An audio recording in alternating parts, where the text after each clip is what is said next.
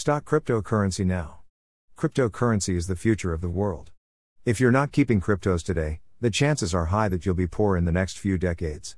Crypto will overtake fiat currencies in just a few years to come. That's a fact, just take it no matter how it sounds to you. If you're not stocking crypto now, you're definitely stocking poverty for yourself or your children.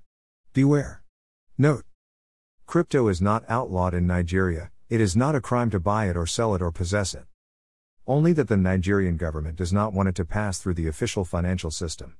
In other words, the FG knows it is not a crime, but at the same time, it knows it is a threat to the Naira, so it made it hard to possess or trade it.